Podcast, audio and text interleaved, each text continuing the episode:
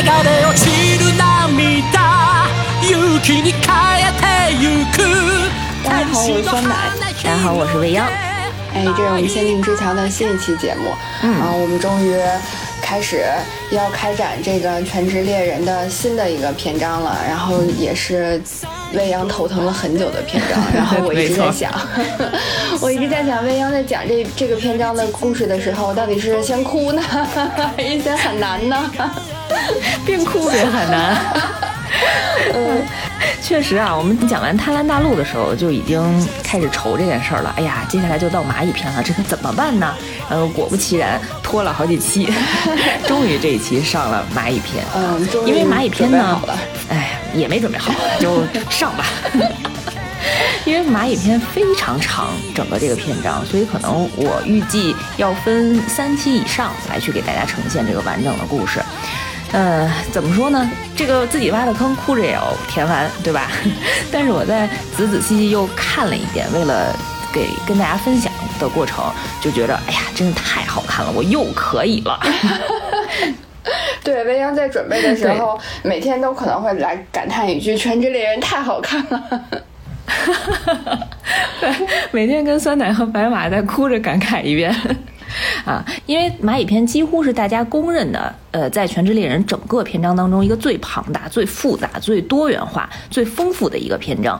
它里面集合了很多描述人性、兽性，甚至是政治、军事、战争、人与自然、家庭、个体，还有一些人类情感的很多很多值得探讨的问题。嗯，然后富坚义博呢，用蚂蚁这个具有社会习性的动物，结合上人性，来暗示了很多东西、很多关系。这个篇章里面呢，所有的角色又非常的鲜明独立，人主角的人物弧光成长的又是一个非常明显的一段，应该也是大家在整体的《全职猎人》当中最难忘的一个篇章。当然了，也有跟这个篇章整个拖的时间很长有很大的关系。这个蚂蚁篇大概前前后后连载了嗯将近七八年，中间断更了很多次。啊，自己也写不下去了是吧？因为各式各样的原因吧，福建一部中中间也都是停更了很多次，大家也真的是，哎呀，坚持着把蚂蚁篇追完了。嗯嗯。但是这个蚂蚁篇的故事真的是非常完整，嗯，特别特别呃，鼓励大家。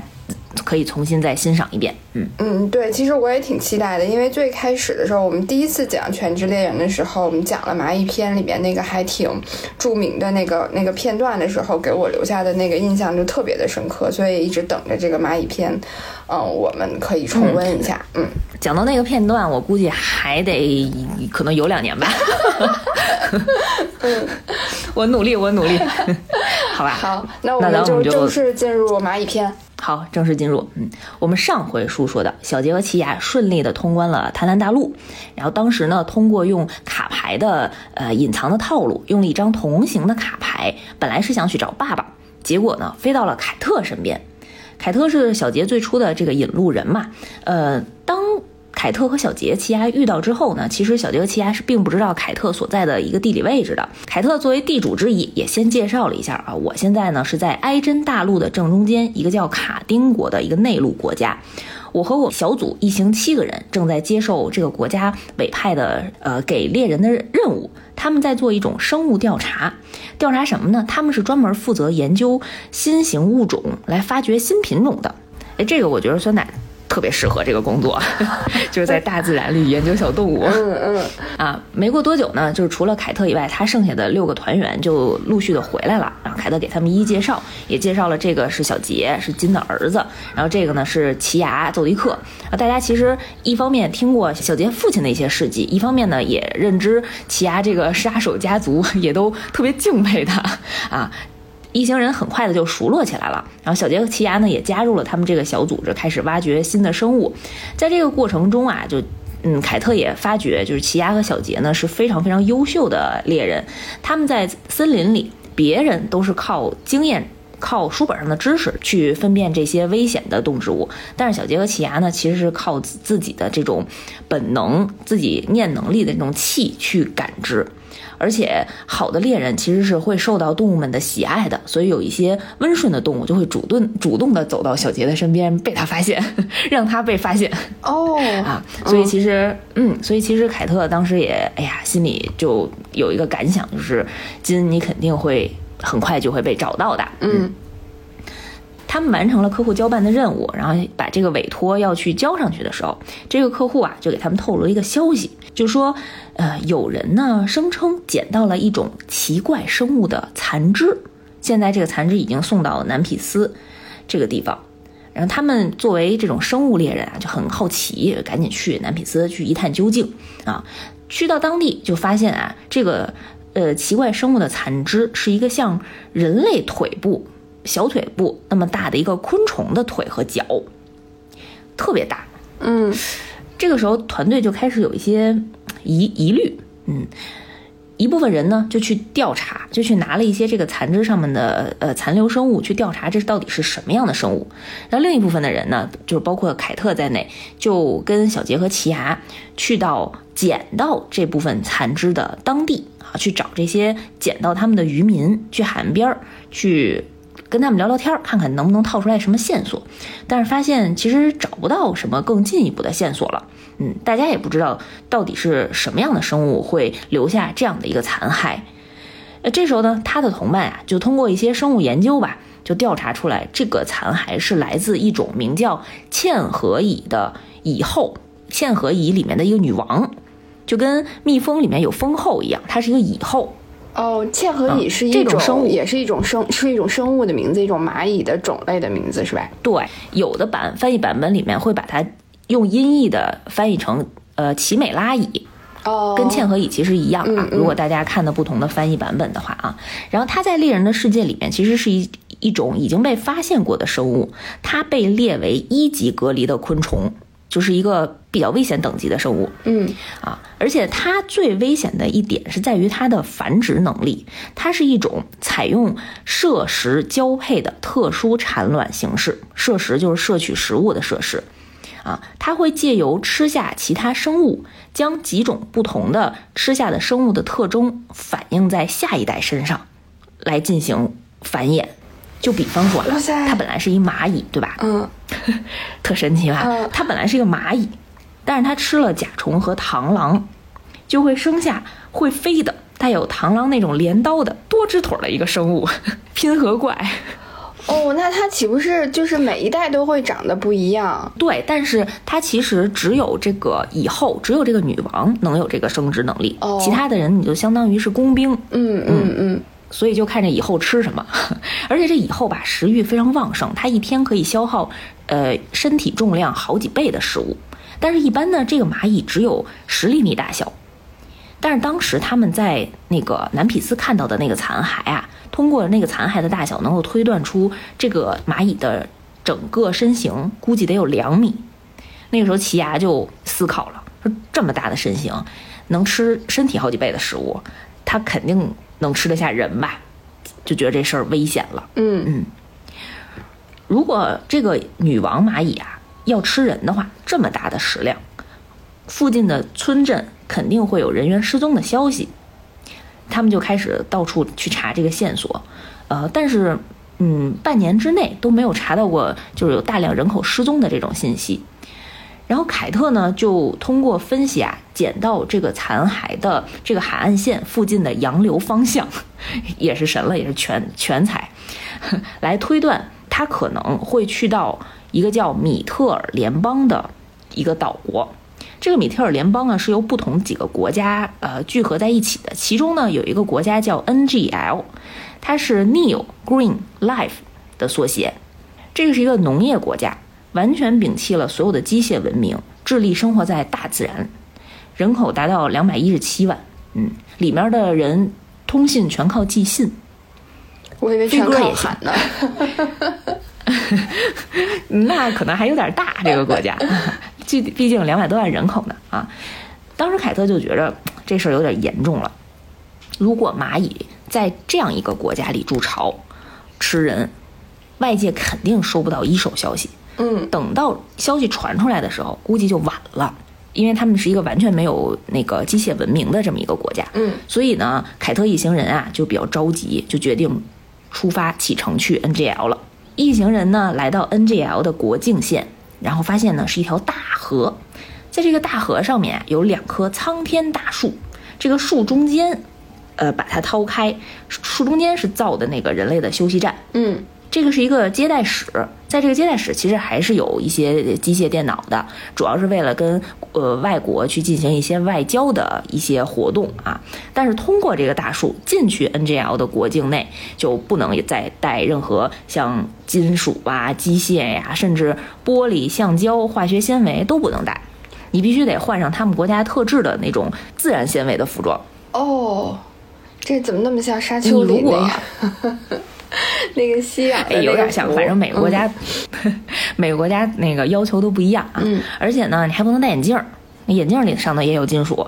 你那牙齿那里头如果呃有镶牙的，你身体上是要是有整形的硅胶，你就都不能进去。那我就进不去了。除非给拆了。那我就进不去了，我一摘了眼镜儿就黑了。戴眼镜儿，是吧？对所以他们一行人就没办法，就几个小姑娘也进不去了啊！不知道是不是有整形啊？啊，反正最终啊，只有小杰、奇亚、凯特还有剩下两个人，他们一共五个人进到了 NGL 这个国家里面，嗯，开始调查一级隔离生物的迹象啊。我们说回来蚂蚁这一块儿，当时我们在上一期节目结束的时候就跟大家说过，啊、在优路比安大陆的巴路沙群岛南端有一个生物被海岸打上岸。这个生物呢，确实是像刚才凯特一行人调查出来的，就是嵌合蚁。它的外形是一只巨大的蚂蚁，就是肢体形啊形态很像人类，但是它又是蚂蚁的头颅和枝干，可以直立行走，也有人类的思维模式，只只是不能说话而已，但是可以像人类一样思考。当时这个女王蚁受伤了，然后在这个海岸线开始休息，捕捉一些呃海边的这种小鱼、小鸟、小动物，特别特别的不满足。哎呀，刚才我们也介绍了它的这个产卵的形式啊，就吃的生物就会变成自己的下一代，有有这些被吃下去生物的基因啊，所以呢，它第一波孵化的这些公蚁啊，长得就像呃，就是融合了类似于什么螃蟹呀、蝙蝠啊，还有鱼虾一样的各类形形态的怪兽。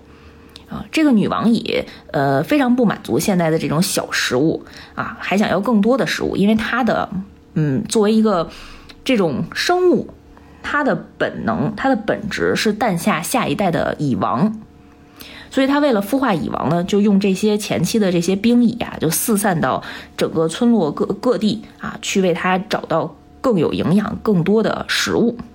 哎，你说要是这个海岸边的村民发现了这些奇形怪状的生物，艾特无穷小亮，他能查出来这都是什么东西吗？那小亮得快点儿。你说这个说对了啊！当时被四散开的这些那个下等士兵，走在路上巡逻的时候，就遇到了一对兄妹。这个哥哥呢有九岁，妹妹只有五岁，妹妹叫雷娜。当时哥哥为了保护妹妹雷娜，就挡在面前啊，就是跟妹妹还说呢：“你别害怕，我会保护你的啊！”但是因为人类幼崽本来就很小，再加上这个怪物身体又庞大啊，而且非常凶恶，就直接把哥哥妹妹就全都吃掉了。呃，不仅是把哥哥妹妹吃掉，而且其实是把一大部分食物就献给了我们这个女王蚁。嗯女王蚁尝过人类的味道以后啊，它就上瘾了啊，就跟那个动物园的老虎不能吃人一样，一旦吃人的吧，它就再也回不去那个家养的状态了。嗯，女王蚁开始上瘾了，就觉得这个食物太美味了，我要更多。嗯，你们去搜，专门给我搜刮这种东西，这种食物啊！而且呢，它在吃完人类之后，诞生下来的下一代兵蚁身上就带了人类的基因，嗯，就结合了很多人类的形态和思维方式。有一部分下一代啊，这种高阶的工兵就变得会思考、会说人话，然后也希望吃更多的人。这感觉就是进入了生生化危机了。比生化危机还恐怖。嗯，这个蚁后，这个女王蚁啊，呃，通过不断的迁徙，找到自己一个最满意的地方，啊、开始筑巢。她确实选定了 NGL 国家里面某一处山洞里。嗯，它选定好之后呢，就把这些兵蚁都召集起来啊。嗯，你就看到了这个现在所有的兵蚁里面已经混合了各种各样的怪物和动植物，还有人类的这种基因了，然后都会说人话。以他们现在外形呢，已经逐渐脱离了蚂蚁的特征，变成了类似于什么，呃，有鸟鸟和人类的组成的鸟人，狮子和人类组成的狮子人，什么牛头人、浣熊人、企鹅人，就是都是混合着不同动物和人类基因的怪物啊。嗯，而且特别逗的是，他们结合了蚂蚁的这种组织纪律性的特征和人类的一些特征，形成了这种军队层级的关系。女王下面呢是一层直属护卫队，再下面呢是师团长，再下面呢是军队长，再往下一层呢是战斗兵和杂物兵，哇特有体系。对，这就组织化管理了。对，呃，高高度文明啊，高等生物啊。嗯然后现在是这种状态，当女王诞生下以后，就是嗯一个王新的王之后，这个第一层级的直属护卫队就会去拥护蚁王啊，其他的这个组织结构是不变的。然后介绍完了咱们这个组织团队之后啊，女王现在呢已经。找好了自己的筑巢的地方，食欲也大增，已经进入类似于孵化期了。嗯啊，一天呢大概能吃掉五十具人类。嗯，所以呢，我们这些看看啊，刚才说的这种师团长级别的呵 呵这种高级嵌合蚁啊，就要大量的外出去猎杀人类，给女王送上来食物。嗯嗯，这个时候有一个长得像乌龟一样的 嵌合蚁，乌龟人，居然呢跟我们这个女王蚁啊讨要性命。讨女王当时也很很觉得这件事情很奇特，就同意了，说那你们自己给自己起名儿吧，就觉得他们特别有意思。一方面呢，嗯、服从管理；一方面呢，又主张自己的意见，还想要说能够证明自己的名字，就是特别有人类的这种属性。嗯啊，可能是身体里也混合了一些人类的血液吧。然后女王自己还吐槽自己说：“我觉着他们这么有趣的我，也挺有趣的。可能是因为我吃吃了太多的人吧，也混合上了人类的一些基因。”嗯，于是呢，他就觉着，哎，起名字这事儿可能也挺有意思的，就决定给自己还没诞生的这个蚁王和正在孵化的和正在孵化的这个直属护卫队都起上名字。嗯，名字我们之后再说。说回师团长这块儿啊，当时的这个师团长级别里面有一个鸟人，他叫寇鲁多，因为他后面的戏份比较多啊，我就特意强调一下他的名字，鸟人寇鲁多。呃，还有一个豹子人和企鹅人，他们就几个关系比较好的人就开始在讨论，因为他们发现有一些下级的兵蚁被杀了，被杀的状态很奇怪，不是那种野兽的那种厮杀，而是呃头部被击穿，啊，观众肯定能知看能看出来，这个一定是被枪击的，嗯嗯，就说明人类这边有武器。然后鸟人寇鲁多就觉着，哎呀，嗯，人类有武器，他们会变得越来越危险，所以我们一定要保护好女王啊。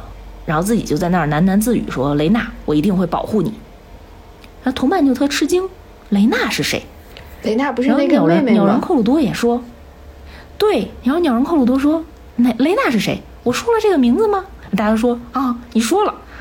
真是 这块观众就知道了啊，其实这个鸟人克鲁多生前应该就是那个小男孩儿，哦以，他的基因混合了其他动物的这个基因，嗯然后变成了这个嵌合蚁的生态。所以它，所以现在的这些嵌合蚁，它其实自己骨子里是留存着上一代，就是无论是人还是其他动植物，它们自己的一些记忆和性格特点和灵魂的。嗯，那这个有点危险呢，我觉得，就是是啊，就是万一真的完全觉醒了，就就跟那失控玩家似的。你说的特别对，哎，这块儿可能就是我们之后的一个，没准人类能够战胜七合蚁的一个关键。嗯嗯，那咱们继续说啊、嗯啊，当时我们说他们有一些下级兵蚁是被枪杀的，但是这个是在 NGL 的国境内，按理说是不会有金属的，所以怎么会有枪呢？其实啊，是有另外一拨人，他们用念能力，呃，化作成了具现化了成了枪，然后打打败了这些嵌合蚁。他们是谁呢？他们是，呃，当时猎人考试上咱们遇到过的那个，呃，帽子里面有蜜蜂的那个小女孩儿，你还有印象吗？当时在岛上然后要争夺号码牌。雷欧利的守护目标是一个叫彭斯的小女孩，她的头顶戴的帽子里有小蜜蜂啊。然后当时他们不进到一个山洞，然后有好多蛇，然后小杰还闭气把大家都搬出来了。就那个小女孩，她也来到了 NGL 大陆。然后跟他随行的人员里面还有一个叫鲍库尔的一个小男孩。这个男生呢，也是跟小杰同期考上猎人执照的一个职业猎人。他们其实也是作为这种嗯野生动植物猎人，我忘了具体的名称啊，就这种生物猎人前到前来 NGL 来调查的。他们看到了这种大型的嵌合蚁之后啊，发发觉这个事态非常严重，仅凭他们这个小团队五六个人是非常难能够有什么突破的，所以他们想赶紧的退回国境线，出去 NGL 告诉全世界，就通过一些通信设备告诉全世界现在 NGL 里面面临的这个呃非常严重的情况，然后再派呃军队，再派武装力量，然后过来镇压。结果在他们刚要呃决定出境。还没走到国境线的时候，就被一群巨型的嵌合蚁发现，进行了一场血战。其中，呃，鲍库尔被一个呃蝎子人，一个蝎子女吧，这个嵌合蚁通过背部的一个针刺刺中啊，那个针刺里面有那个毒液，然后把他毒晕了。然后鲍库尔被他们钱可以带走，其余的人就团灭，团灭。啊，那我选的那个彭斯小姑娘就也死了，嗯，没给他什么戏份，刚出场没几秒就落地成盒了。然后彭斯在死之前呢，彭斯在死之前就用他的那个蜜蜂，就跟小龙女一样，让蜜蜂传递出来了一个纸条，那个纸条写着 NGL 这里面有很多危险生物这样的一个信息，一个求救信吧，相当于，嗯，啊，然后跟蜜蜂说要找，尽快找到离得比较近的，身上有强大念能力的人。结果，这个蜜蜂呢就找到了凯特，凯特接收到了这个信息，啊，当时呢就决定尽快行动，兵分两路，让一些文职人员，就是他们队伍里面的一些就是那种科研员吧，然后赶紧出境去找支援，然后留他、小杰和秦牙三个人，呃，这种武武力派赶紧在 NGL 境内快速调查。他们进入到了一个森林里，遇到了一只高等嵌合蚁。这个嵌合蚁呢，是有一个男人的身形外表，有大大的那种垂着的长耳朵，就像长耳兔一样的那个耳朵，胳膊呢是有很多羽毛的那种，呃，像鸟一样的翅膀，嗯，脸型非常凶恶，嗯，我把它称之为鹰鸟人，你，杂食，刚才有鸟人了啊，这个人就叫鹰鹰鸟人，嗯。凯特发现他以后呢，就跟奇亚和小杰讲啊：“你们俩来对付他，我要看看你们俩现在是什么实力。你们俩打不过呢，就赶紧回去，就别往下走了。你们现你们要打不过他，后面的路只会更难，你就会给我们，你们俩就会给我添乱啊！其实有点激将。嗯，小杰和奇亚就这听完了以后，肯定就被激起来了啊，就赶紧使各种大招啊，奇亚那种刚刚学会的落雷，然后小杰那个剪刀石头布全都用上了。”就直接把这个呃鹰鸟人打飞了啊！正好在打飞的这个途中，在飞起来的一瞬间，被那个刚才我们说的那个鸟人寇鲁多直接就接到了，就救走了。嗯，正好他可能在附近巡逻呢，你就被救走了。啊，被救走之后呢，他这个寇寇鲁多带着鹰鸟人回到他们的根据地巢穴去分析说。嗯，确实，人类社会里面有这种拥有特异能力的人，他们那时候还不知道这种是念能力啊啊！但是当时他们在分析的过程中啊，就是那个已经受了很严重的伤的鹰鸟人，可能像被打通任督二脉了一样，因为当时啊，刚当时那个云谷不是教奇亚和小杰嘛，人类如何学会念能力？一方面是通过自己常年的积累，然后可能就悟出来了；一种捷径的方式就是有念能力的人，呃，给这个人施加念。然后打通他的惊恐，然后自己你再学会控制，然后结果正好这个鹰鸟人可能就打了他的任督二脉，他就学会了念，这开了外挂，非常阴差阳错的爆发了巨大的能量。哎，对，就没想到人家还当成了师傅了啊，然后特别嘚瑟，就身上冒发了无穷无尽的力量啊，就嘚瑟极了。当时还那做梦呢，说只要我学会控制这种。奇怪的力量，我可能就能当上这个世界的王其他的这个嵌合蚁啊，看见他这个爆发的力量，都有点蠢蠢欲动啊，就觉着我们是不是抓上这种特异的人种，我们把它吃了啊，没准也能学会这种念能力啊。内部呢，这时候就出现了很大的分歧，有一波以这个鸟人寇鲁多为首的这种忠诚派，他们是非常非常忠于女王的啊，有很高的组织性、纪律性，他们的行动轨迹就是捕食高级食材之后，全部献给女王。剩下的再自己吃，然后像有一波狮子人为代表的就不听话的这种狩猎派，他们就遵从于自己那个兽性啊，自己优先抓这种高级特异功能的人，然后自己吃，呃不管女王。还有一波呢，像豹子人代表的这种随性派，就是交份子，先把那个自己 要要交的那个份子交满了，然后自己再出去狩猎，狩多少都自己吃了。嗯。就你想啊，人类之间还斗争不断呢，就别提这种混合了各种野兽基因的这种怪物，还添加这种人性。就像你刚才问的那样，就是秉承着自己原有的那种人类特征，呃，那种各怀鬼胎、勾心斗角，就只有人类才有的这样的特征，然后混合上动物的这种天性，嗯，这样复杂的混合的怪物，会不会是我们人类以后战胜嵌合蚁的一个重要的关键？嗯，这个我们后面仔细再说。嗯。这个很挑战以后的管理能力啊！哎，没错，以后可能，哎呀，可能也不需要管理了吧？反正后面乱成一锅一锅粥了 啊！其中那个忠诚的鸟人寇鲁多想起来之前那个蝎子女不是抓回来一个特异功能的人嘛？就是那个暴库尔，嗯，运气好的话，没准儿他还活着啊，没准还没被做成肉丸儿，没献给女王殿下呢啊！赶紧去后厨找。找了半天呢，都没找着这个活人，就觉得应该是被吃了。嗯，他们边找的时候啊，刚才那个鹰鸟人还在那儿做梦呢，那儿嘚瑟啊，也不听组织，不服从纪律啊，就觉得自己要称王了啊。突然这个时候，从他身后出现了一股巨大的、饱含恶意的气，这些气来自一个非常小只的一个小猫女，一个小猫女形态的生物。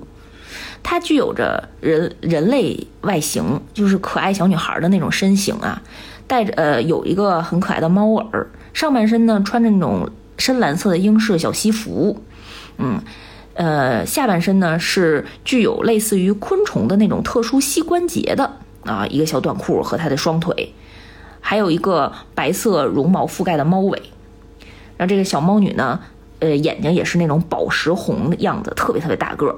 白色的波浪头短发，啊，外形很好看啊，但是他的气实在是太邪恶了。就是他出场的时候，背后这个气感觉形成了一个巨大的骷髅一样，能把所有东西吞噬。嗯，这个小猫女的名叫尼菲比多啊，因为她太关键了，后面戏份特别多，我也要说她的名字。尼菲比多，那好多地方会翻译成叫比特，尼菲比特啊。这比多呢出现之后，就问大家说：“你们玩啥呢？让我也加入啊！”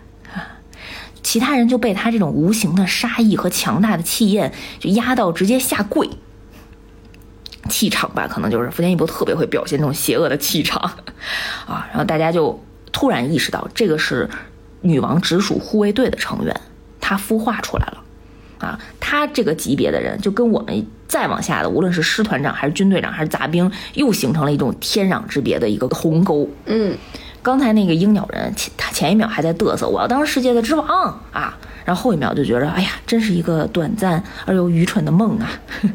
我现在只想给直属护卫队当他们的狗，汪汪！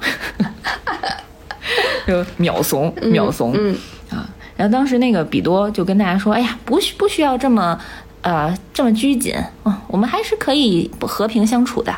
但是呢，为什么你们的那个骨头堆里还有一个活人？就他一眼发现了用呃念能力用觉来隐藏自己气息的那个藏在骨头堆里的暴库尔，啊，哦，他瞬间就把暴库尔的头，特他特别强，瞬间就把暴库尔的头切开了，就像汉尼拔一样，把他的头切开，然后露出了完整的一个大脑，然后用自己手上的不知道从哪变出来的那个针，然后在他的脑子里戳戳戳戳戳戳戳，呃，边戳边问他很多话。然后对方呢就如实的回答了啊，就问他这种奇怪的能力是什么啊？对方告诉他这是念能力啊，怎么操作，然后有哪些体系，然后包括全说了，连用水剑式的测试方式都说了。说完之后呢，这个小猫女比多也让所有在场的嵌合蚁，呃，召集剩下的在这个巢穴里面的所有人啊，给大家一一的通过打呃走捷径的方式，用念能力输入到各自的身体当中，打开大家的惊恐，就直接相当于五秒建了一个念能力的军队啊，所有人都会念了，人人都是念力大师。嗯，做完这些事情之后呢，然后也跟后厨说啊，这没这人没用了，送给女王当食物吧，也把包库尔就剁了。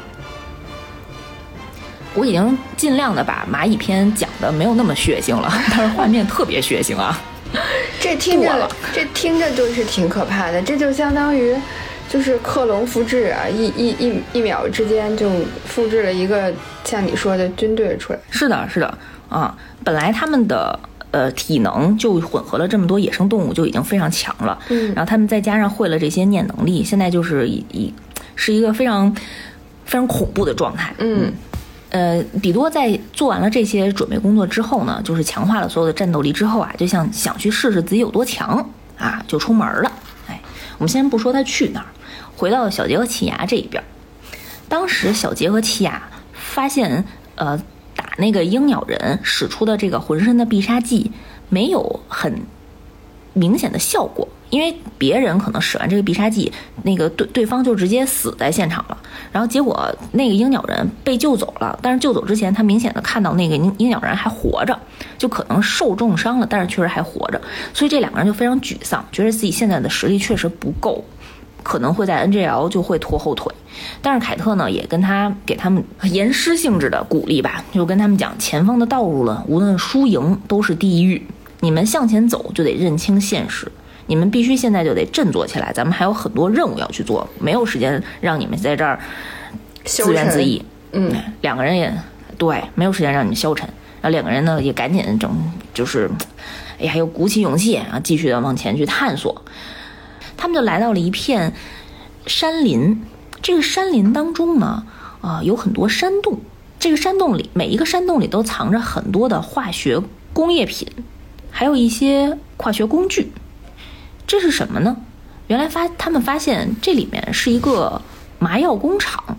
我看的这个版本呢是叫麻药工厂，但是我理解的是应该是一个毒药制造的工厂。嗯所以凯特就分析这个 NGL 啊，这个它里面的这些个上层跟外界的一些政权有一些黑暗交易，就表面上这是一个农耕国家，其实呢，它背地里呃种了很多毒药，比如说它可能是有一些大麻的原产地啊，有一些流行药剂，这作品里用 D 二、D two 来代称一种新型毒品吧，可能是。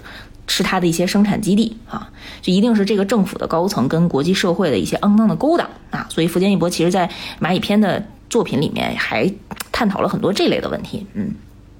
他们在进一步调查这个废墟工厂的时候，有几个阴暗处的嵌合蚁呀、就袭击了他们。嗯，小杰和奇亚主动迎战啊，就还是要想锻炼自己的能力嘛啊。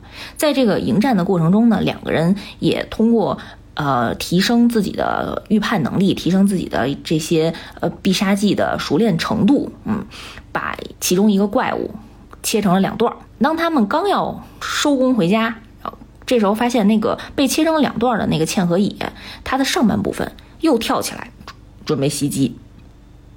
凯特这个时候帮忙补刀了啊，而且还提醒小杰，这种生物呢一定要打爆他们的头，因为他们混合了这个很多动物的特征，比如说像壁虎。砍掉尾巴啊，其实还能继续跑。你蚯蚓砍断了身体，还还能变成两份继续活。所以你们一定要记得爆头。那这块主要是为了引出凯特他本人的一个念的能力。当时他补刀的时候，用了自己的念能力的武器，叫疯狂小丑。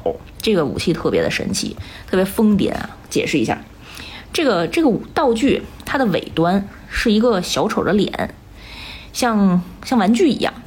这个脸呢有一个巨大的嘴，嘴里面有一个轮盘，那个轮盘会随机从一到九号选择一个数字，选择了哪个数字，它就会对应的从它那个呃脖子这个小丑脸脖子的位置就会延展出来一个武器。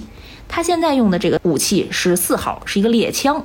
嗯嗯，凯特就跟奇亚解释啊，说这个东西呢是随机的，是这个小丑给我什么我就得必须用，遇到不好的武器呢我也必须用，我而且我不加善不善加利用的时候，这个这个武器不会消失，我就得一直扛着它，我也不能换，就很麻烦。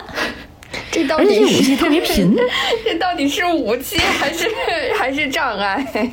累赘。对，对，真的特别累赘，而这武器特别贫，就那个小丑一直在说话，就是还特别特别凶，就是本大爷特别强，全世界最厉害，就一直说，让大家都觉得嗯挺挺烦的，就得好好运用它，用完了以后赶紧给请走啊。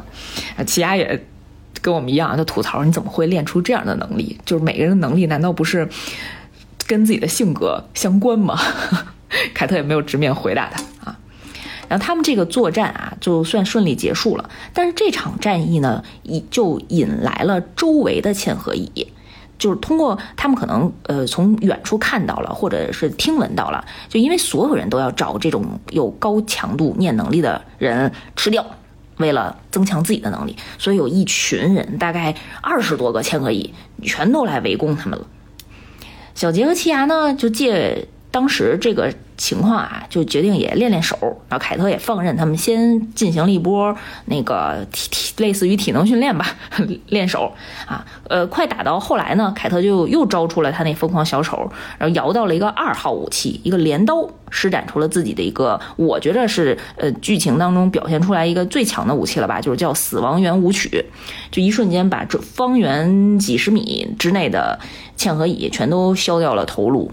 很很厉害，A O E 群攻，嗯一一下，嗯，因为妥善的运用了他这个道具，他这个武器，所以用完以后，镰刀就被呃收起来了啊，就被小丑那个他那疯狂小丑收起来了。哎，刚刚把镰刀收起来，凯特就突然感觉到了千里之外遥远的地方有一股巨型的邪恶的念朝他袭来，他还没顾上多想，赶紧大手一挥啊，大叫了一声：“小杰和奇亚，快离我远一点儿！”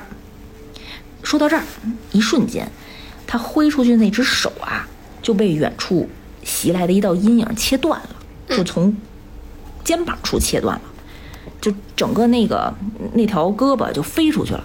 这个阴影是谁？阴影就是刚才我们说想去找一找猎物的比多，那个小猫女。嗯啊，小杰和奇亚当时一瞬间就应激了，就直接就变成了那个备战的姿势。尤其是小杰一看到那个飞出去的断臂，整个那个气就上来，就上头了一下，就呐喊啊，开始我就啊我要攻击，结果被奇亚一个扣击就打在了后脑勺上，就把小杰给打晕了。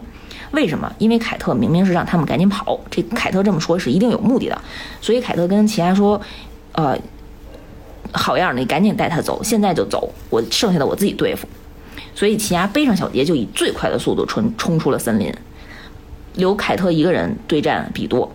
凯特当时呢又召唤出来自己那疯狂小丑，摇号摇出来了一个三，这个三号对应的什么呢？非常尴尬，这个三号对应出来的是一个棍儿，它就是一个棍儿，就跟魔法少女用的那个魔杖后半程的那个棍儿一样。还是个木棍儿。我也不是说那个 看不出来，我看不出来它是什么什么材质啊，嗯就是它没有刀刃，它是就是一个哎完整的棍儿，就是你看着就很弱鸡，嗯十分不利。就我也不是说那个棍棒就一定比那个刀剑好，不行啊，但是当时那场景呢，你就觉得他手上嗯拿着一个 摇出一大炮都不都不为过。就对，就当时就很尴尬啊啊！这场战我们待会儿再说。奇亚背着晕倒的小杰，然后快速的飞奔，脑内啊就一直回想着说：“我们真是太自负了，太失败了。”对方没有追来，就表明对方已经判断了我和小杰联手都比不过已经失去一只胳膊的凯特。如果凯特单独行动，一定不会变成这样。就他丢了这只手，相当于肯定是我们的责任。就是他，因为他为了提醒我们才遇到的这个呃风陷阱，遇到这个风险，嗯我们真是太笨了。就边想着这些，就边落荒而逃，逃回了国境线。回到国境线，正好他遇到了呃凯特其他的那个同伴，呃前去呃出出境去找的那个支援部队。这支援部队特别厉害啊！支援部队是谁？居然是猎人协会的那个尼特罗会长。咱们在很早很早以前那个猎人考试的时候提到过啊，猎人协会是一个很庞大的组织。那他这个组织的会长应该是一个实力非常强的一个老头儿，嗯，跟他一起来的还有两个人，一个是呢外形魁梧、戴着黑色墨镜的，名叫莫老五的人，还有另外一个人是一个沉稳冷静的西装男，他叫诺布。这三个人组成了一个精英支援部队，来到了 NGL。当时奇牙呀，这个落败的场景就被莫老五看在眼里，就开始嘲笑他，说：“哎呦。”你这俩小孩儿，赶紧回家待着吧！你们怎么能来这么危险的地方呢？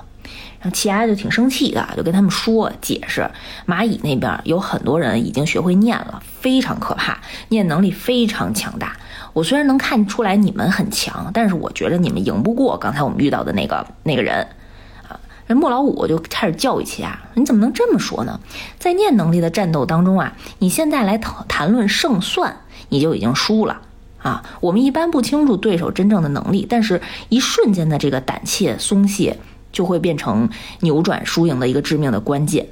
你只是看到别人表面上可能能力念那个气的总量，但是其实不等于输赢的啊。就算就算他们很强，我也会以百分百的胜算来去战斗，这就是我们男子汉的气概。发表了一篇慷慨激昂的言论啊，其实就是拉踩了一下奇亚啊。但是您那个尼特罗会长呢，也安抚奇亚说没关系啊，我们来呢就是为了全力防止更多的普通老百姓受到伤害。但是呢，不充分的战力很有可能会被敌人吸收，会变成我们的威胁。所以我不要没用的帮手，我只要强者。我给你们，我再给你们两个人一次机会，在最近的城市里有两个刺客。嗯，我跟他们也有同样的，呃，交代。你们两拨人对打，赢了的那拨人就可以跟上我们，再回到 NGL。所以就给了奇亚两块小木块。这个木块呢，就特别像日本的那种象棋，是是，但是是一半儿，相当于你两个木块，你另外的这个两个木块的呃另一半是在另外那两个人的手上，要把它们拼起来拼完整。对，拼完整，然后带着完整的这个木木块回到 NGL，我们就同意你们进来。嗯。尼特罗会长就带着莫老五和诺布就进到了 NGL 的国境内。嗯，小杰和奇亚在国境线周围啊就开始休息，等小杰醒来。小杰醒来之后，首先先谢谢了奇亚，向他道歉，知道自己特别冲动啊。如果不是奇亚把他打晕，肯定会让三个人陷入更大的危险。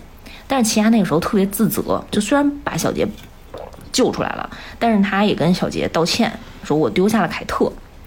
但是小杰那个时候就信誓旦旦的说：“凯特一定活着，咱俩一定要打赢对手，追上去把凯特救出来，特别有希望，特别阳光，就金光闪闪的那个画面。然 后齐亚内心也是非常感动，就觉得小杰你就是光啊！我这种黑暗的人会配站在你身边吗？嗯，你看怎么就突然自卑了呢？突然就 emo 了呢？怎么？这对，突然就 emo 了。这块儿我要用。”福建一博原来非常经典的一个镜头语言来描述这段情节，就是在这种虽然前途末路，但是希望不灭的情景下，刚演完小杰和奇亚信誓旦旦的一定要回去救凯特，自己一定特别可以啊！翻过片来这一页的画面是一个特别经典的画面，猫猫猫猫女比多，她嘟着小猫嘴，特别可爱的一个姿势，盘坐盘腿坐在一个树下。身上有一些皮，能看出来的明显的皮肉伤，然后喃喃自语道：“哎呀，我的实力也许有点强哦。”说这话的时候，他的怀里抱着凯特被切下来的头，就是我。我当时看到这一话的时候，看到这个画面的时候，就是这种强烈的情绪对比，就就就我就疯了。嗯，就你知道那个一个表情包，就是一个青蛙，然后在疯狂的摇摆嘛。我当时就是那种状态，就是就是嗷嗷嗷的。就是福建一博非常能够表现这种富坚式的窒息式的绝绝望。嗯，前一秒就是阳光灿烂，然后后一页就通过一画一页一格，表现出这种。特别深深的绝望，而且当时这个画面是某一画的最后一一页，后面就没有了，没得看了，我就我又变成疯狂青蛙了。这太不给人到底是这什么呀？对，啊，特别经典，这个画面特别经典。嗯，我们这日子呢，肯定还是要过啊。我们继续说。小杰和奇亚休整了一两天之后，就来到最近的一个城镇上，嗯，在大街上开始寻找会长所说的那个呃剩下的两个刺客的线索。这个时候有一个女人，对，应该能说她是女人，外形像贞子一样，就是脸色闷青，唇色也是闷青。跟贞子的区别就是一个是黑长直，一个是黑的大波波浪卷儿。这是吃了贞子，大半张 脸，再吃了一个别的。活学活用，就 就也是差不多齐地的这种长发，阴森恐怖的这个这个这个调性，啊浑身浑身散发着冰冷，啊，然后跟其他的小杰说：“哎呀，我叫庞姆，你们别紧张，一起来喝个茶吧。他们没跟你说吧？我呢是诺布的学生，这诺布就是当时跟那个尼托罗会长进到 NGL 里面的其中那个斯文的眼镜男，嗯啊。”呃，然后，呃，我就不学他的声音了，有点累。然后庞母呢，庞母就继续跟他们介绍啊，我其实是非常想跟老师去 NGL 的，但是我的实力可能不足啊。呃，从他那个碎碎念里头能体会出来，他可能比较喜欢这个老师，但是他自己又不承认，就是那个小鹿乱撞那种感感觉，然后又不能让小杰和奇亚发现，但是又表现的很明显啊啊，但是呃。当时老师给他的条件就是让他去打败拿库鲁和秀托，谁能打败拿库鲁和秀托就可以去 NGL，期限一个月，一个月内打赢就行啊，输了几次无所谓，你只要最后打赢就行。所以呢，我打不赢，但是小杰和奇亚你们俩可以赢，我就可以跟着你们俩去了。嗯，这个拿库鲁和秀托是谁？他们俩是莫老五的学生，莫老五也是跟着尼托罗会长进 NGL 的另外一个人。所以其实就是他们这手下的两个人的学生互相 PK，嗯，彭母就跟小杰和奇亚说，赢了我就跟你们一块儿去 NGL，输了我就把你们俩杀了，就开始磨刀，就跟女鬼一样磨刀，所以他们俩就箭在弦上，就不得不战啊。说回那个拿库鲁和秀托他们俩，拿库鲁这个人的形象特别像《悠悠白书》里面的桑园，是一个飞机头，就那种，啊，问题儿童那种状态。暴躁恶人脸啊，但是性子特别是耿直。听说有这个讨伐部队的候补成员前来挑战，就拿着个大喇叭在街上溜达，边溜达边喊：“我是拿库鲁拜因，我今天晚上十二点就等你们来，我堂堂正正跟你们干一架，我不会走的啊！是汉子，你们就十二点过来。”啊，然后围观群众都说：“去哪儿啊？没说地儿啊，地点是什么？”然后齐家就听见了，齐家其实也在街上那个暗自的去调查线索，然后听见这个就看见这个傻帽，然后特别谨慎啊，也没有出现啊，心里想着说，就算他说了地点，我也不去啊。他跟小杰回来到一个咖啡厅里聊天，就是说，呃，我认为呢，其中另外一个人一定在暗中观察我们，但是。虽然拿库鲁在街上这么招摇，但是我能看出来他其实实力很强。所以我们现在要干两件事儿，一件事是努力的提升自己，第二件事是要了解对方的能力，我们才能知己知彼。小杰同意一半儿，小杰说：“我同意一半儿，因为我们不是为了打败拿库鲁，而是为了赢了比赛去 NGL 救凯特。NGL 里面全都是未知的生物和未知的能力，咱们不能每次都这样。”就是知己知彼的作战，我们一定要把自己提升到一个可以无畏对方能力的情况去随机应变。然后其他就觉得，哎呀，你这道理是这道理，你话是这么说没错，但是现在节骨眼儿，这不是得打败眼前的敌人吗？而且期限只有一个月，时间也不长了啊。他们就边聊呢，边回到那个庞母给他们弄出来的住宿的地方了，一个小院儿。进到那个小院儿里后，发现了一熟人儿，哎。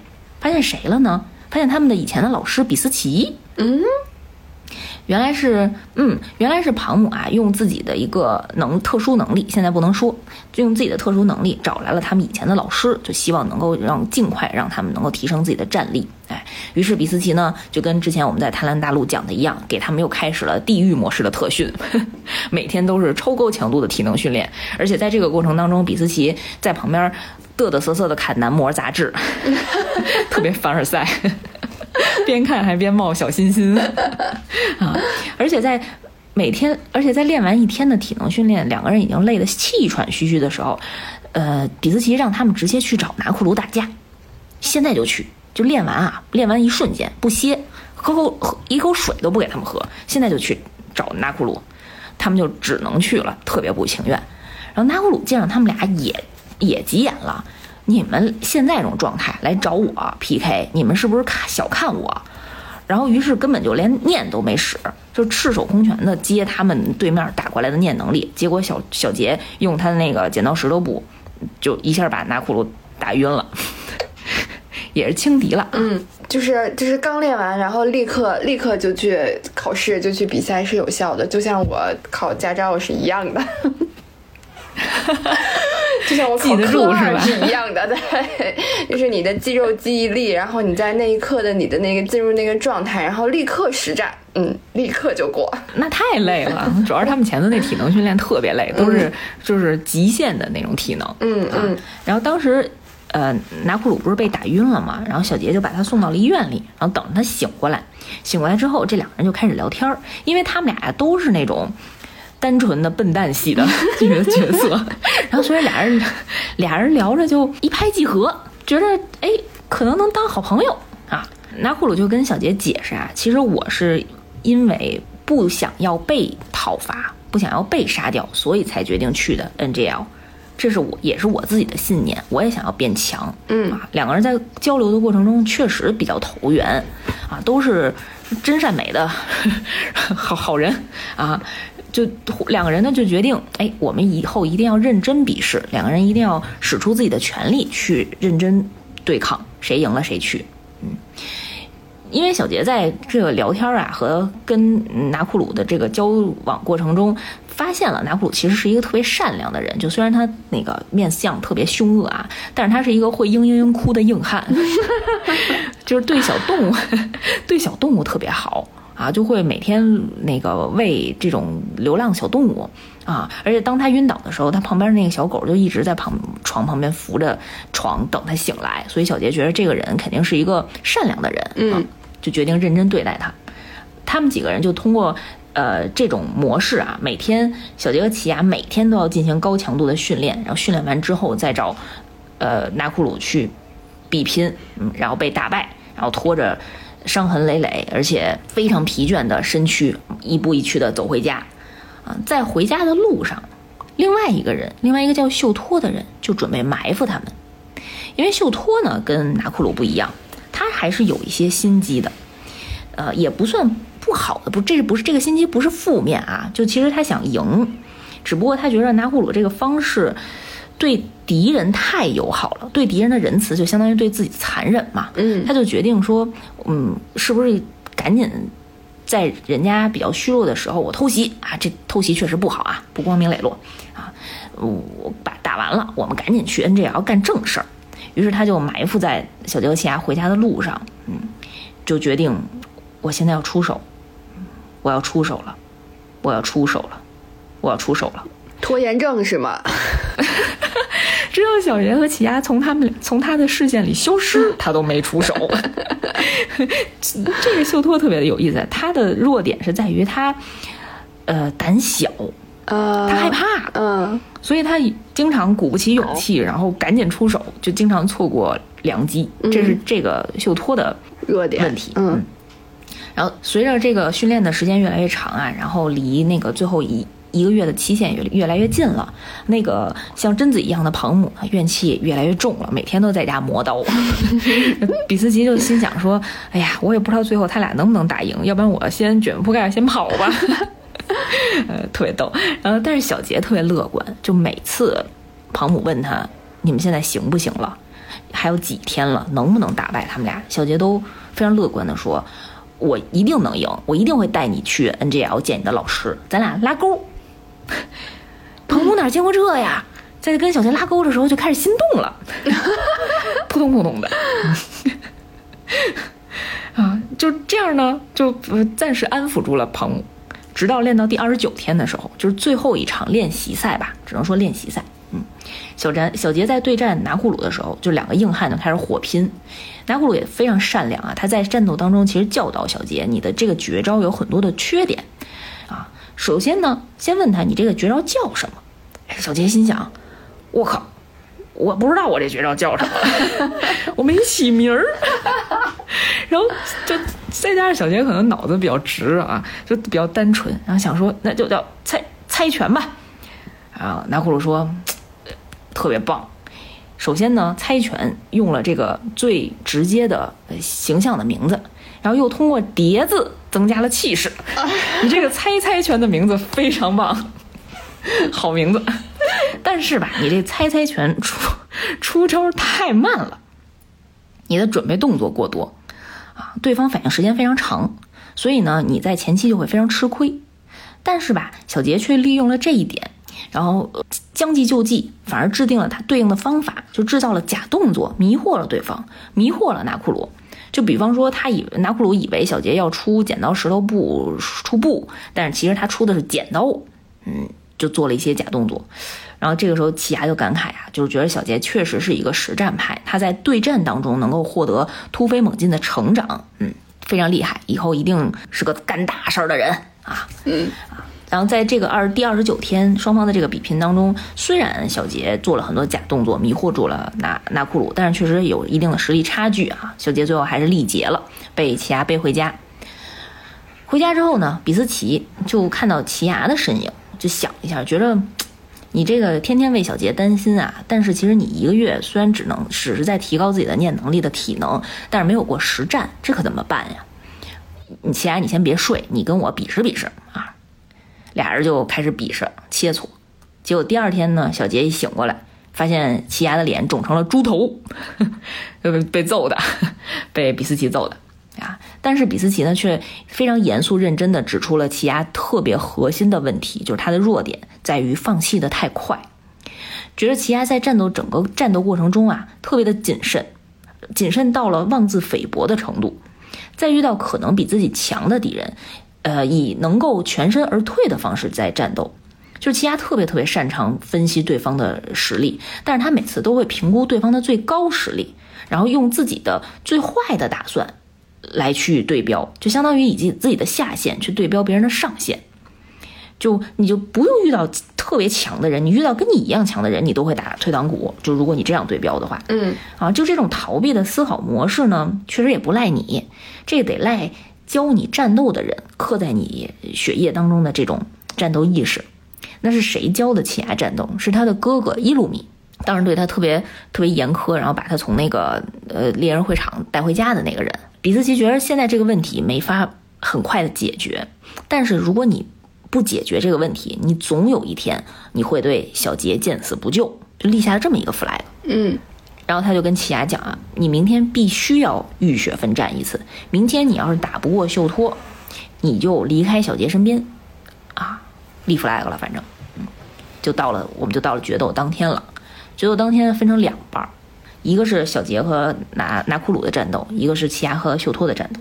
先说小杰和拿库鲁这边，他们都两个人非常认真的对待啊。然后拿库鲁也是第一次在小杰面前展现出了自己的念能力，就是特殊的念能力。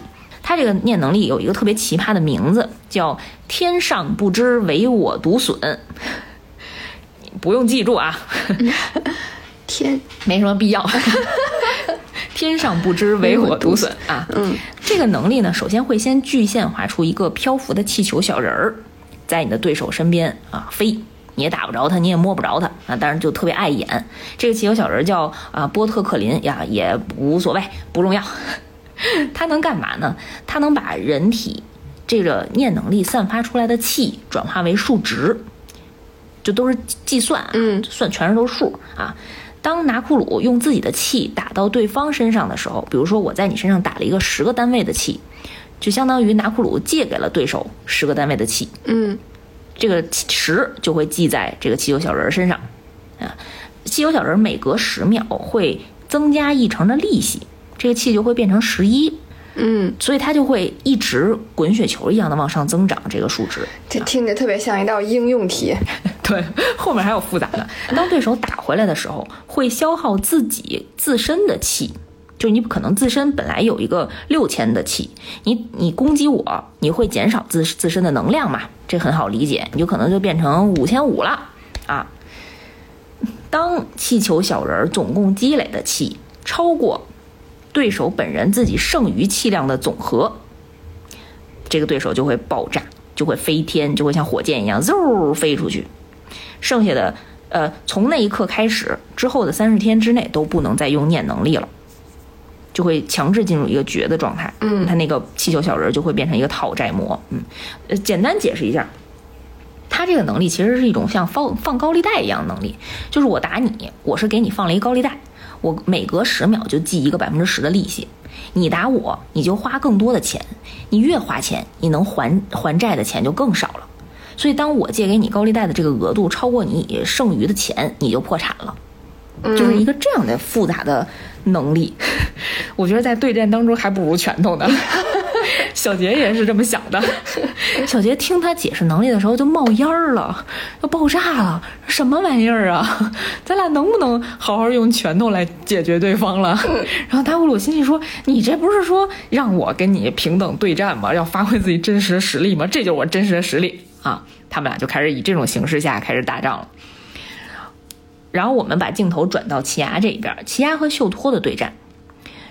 呃，秀托也是第一次展示出自己的能力。他一直都穿着一个那种日本武士的那种服装，然后把自己的左臂嗯盖住，都放在衣服里。这个时候他第一次把衣服扯开，然后奇亚发现他的左臂是没有的，是一个空的状态，是消失了。但是在空中啊，但是在秀托的附近的空中漂浮着三只手，三只左手。奇亚就觉得这个人肯定是一个操作系。不敢近身，就用溜溜溜球远程攻击，但是对手的速度非常快，完全躲开了他那个溜溜球的攻击，而且他每一次攻击都会失手。秀托的能力其实就是操控他三只飞在空中的手去打敌人，敌人碰到了他的手，无论是身上任何一个地方碰到了秀托的手，那个地方就会凭空消失。但是这个消失呢，只是敌人自我的一种感知，不是真正意义上的消失。所以当时奇牙不小心，呃，他的左半边脸被秀托的一只手打到了，他就奇牙就觉得自己的左眼没有了。所以在奇牙不知道秀托能力的时候，他就觉得自己的左眼被剥夺了，非常慌张。嗯，又开始打退堂鼓了。嗯，就是脑内有一个明明的声音，就跟他讲：“你要退缩，你不要再对抗了。”但是他自己特别想积极应战，因为毕竟跟比斯奇已经立下这个誓约，啊，脑内的声音就一直跟他说你不行，啊，自己就跟自己说你可以，脑内就说你逃跑吧，自己就说你追上去，啊，脑内说不要穷追不舍啦，啊，自己说不要放弃，这就是内耗啊，朋友们。真的是整个奇亚就就就疯了，有点就满满头大冒汗啊，就就完全那个视线开始紊乱，啊，连秀托都感觉到了，秀托就觉得你这你怎么了？我这还没干嘛呢，你怎么自己把自己弄趴下了？快，嗯啊，就是因为这种状态，结果小杰和奇亚全都输掉了，小杰那边也没有赢，奇亚也因为自己的这个内耗输掉了这场比赛。但这已经是最后一天的决赛了，是吧？对，嗯，我们先不说到底谁去了 NGL，我们先说说 NGL 在这小杰和奇牙，嗯，闷头训练的这一个一个月都发生了什么样的事儿？哎呀，你可不知道，天翻地覆啊，这变了天儿了。这跟跟你说，嗯，当时啊，会长和莫老五诺布进到了 NGL 这个国境之内，远远的看到了正在放哨的比多。他们就知道了大概那个呃女王所在的地方，女王筑巢所在的地方。会长看到比多之后啊，也认为这个比多的实力可能会比自己还强，所以他跟手下讲，尽量避免和他直面的战斗。我们的目标只有女王。他们俩，他们三个人就开始了一个精妙的布局。呃，借用了诺布和莫老五的特殊的能力。呃，诺布的特殊能力呢，应该是隔空取物。他从地上打开了一个黑洞，从里面直接拿出来了一个巨大的烟斗，是莫老五的烟斗。那个烟斗比莫老五人还要大。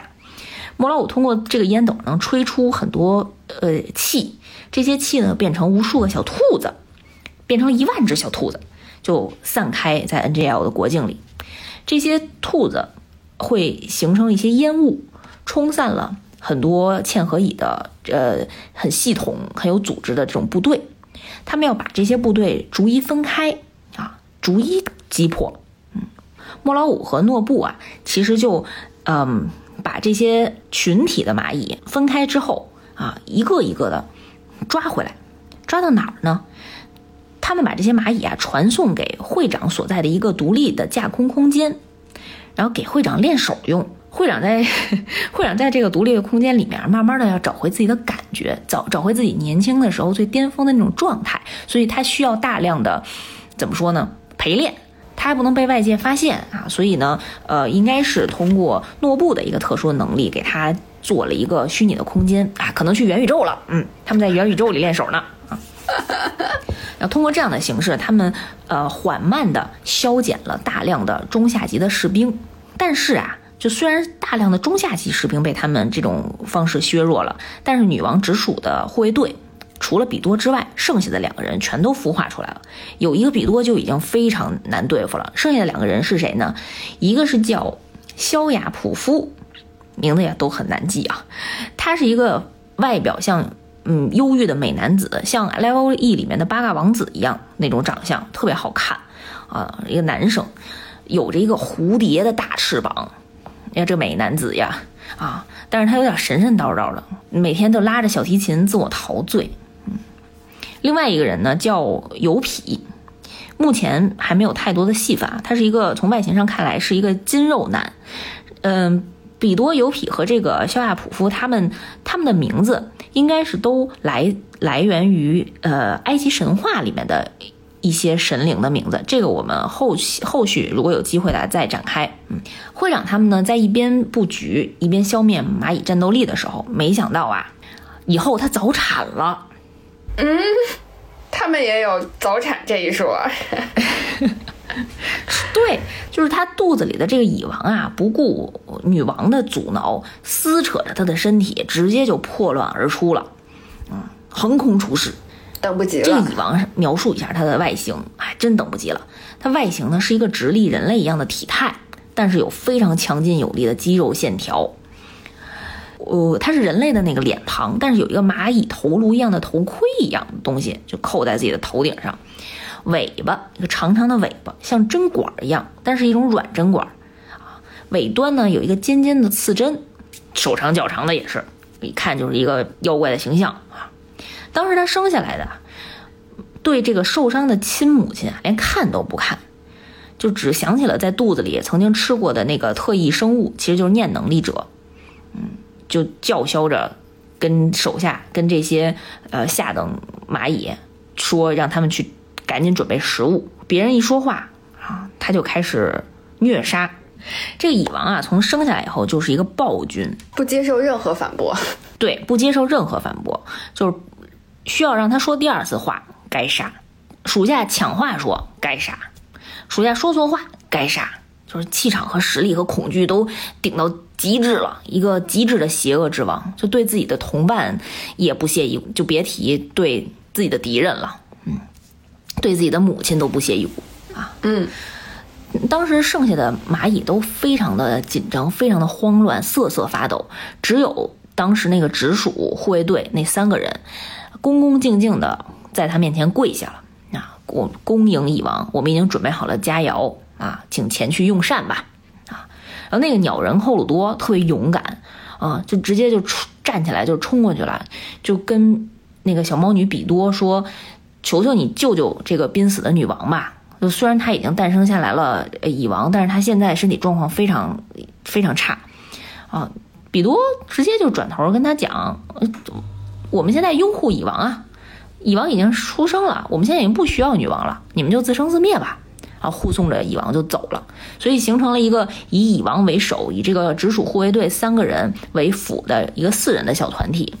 剩下的茜和蚁呢，也看到被蚁王杀掉的这些同伴的尸体，甚至被蚁王吃掉的同伴的身体，也决定不追随蚁王了。啊，就觉得他也是个恶魔，那怎么办呢？自己以后这个这个以后也完成任务了，可能也快死了。那蚁王这么残忍，那怎么办？我们自己以后各自称王吧，然后就四散而去了。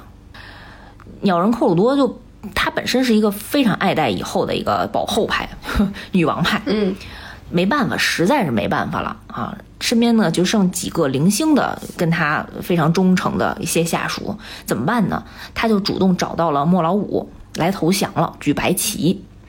嗯，莫老五这边也非常惊讶，就他可能首先先惊讶于居然有嵌合蚁能够做出这种人类投降的姿态来跟我们来那个来投降，其次惊讶的是这么快蚁王就出生了，因为确实这这件事情打扰了打乱了他们所有的计划，他们最核心的目的就是阻止蚁王出生，但是现在这个目的也被破坏了，嗯，所有的事情都要从长计议啊，他们就把鸟人寇鲁多带到了会长面前。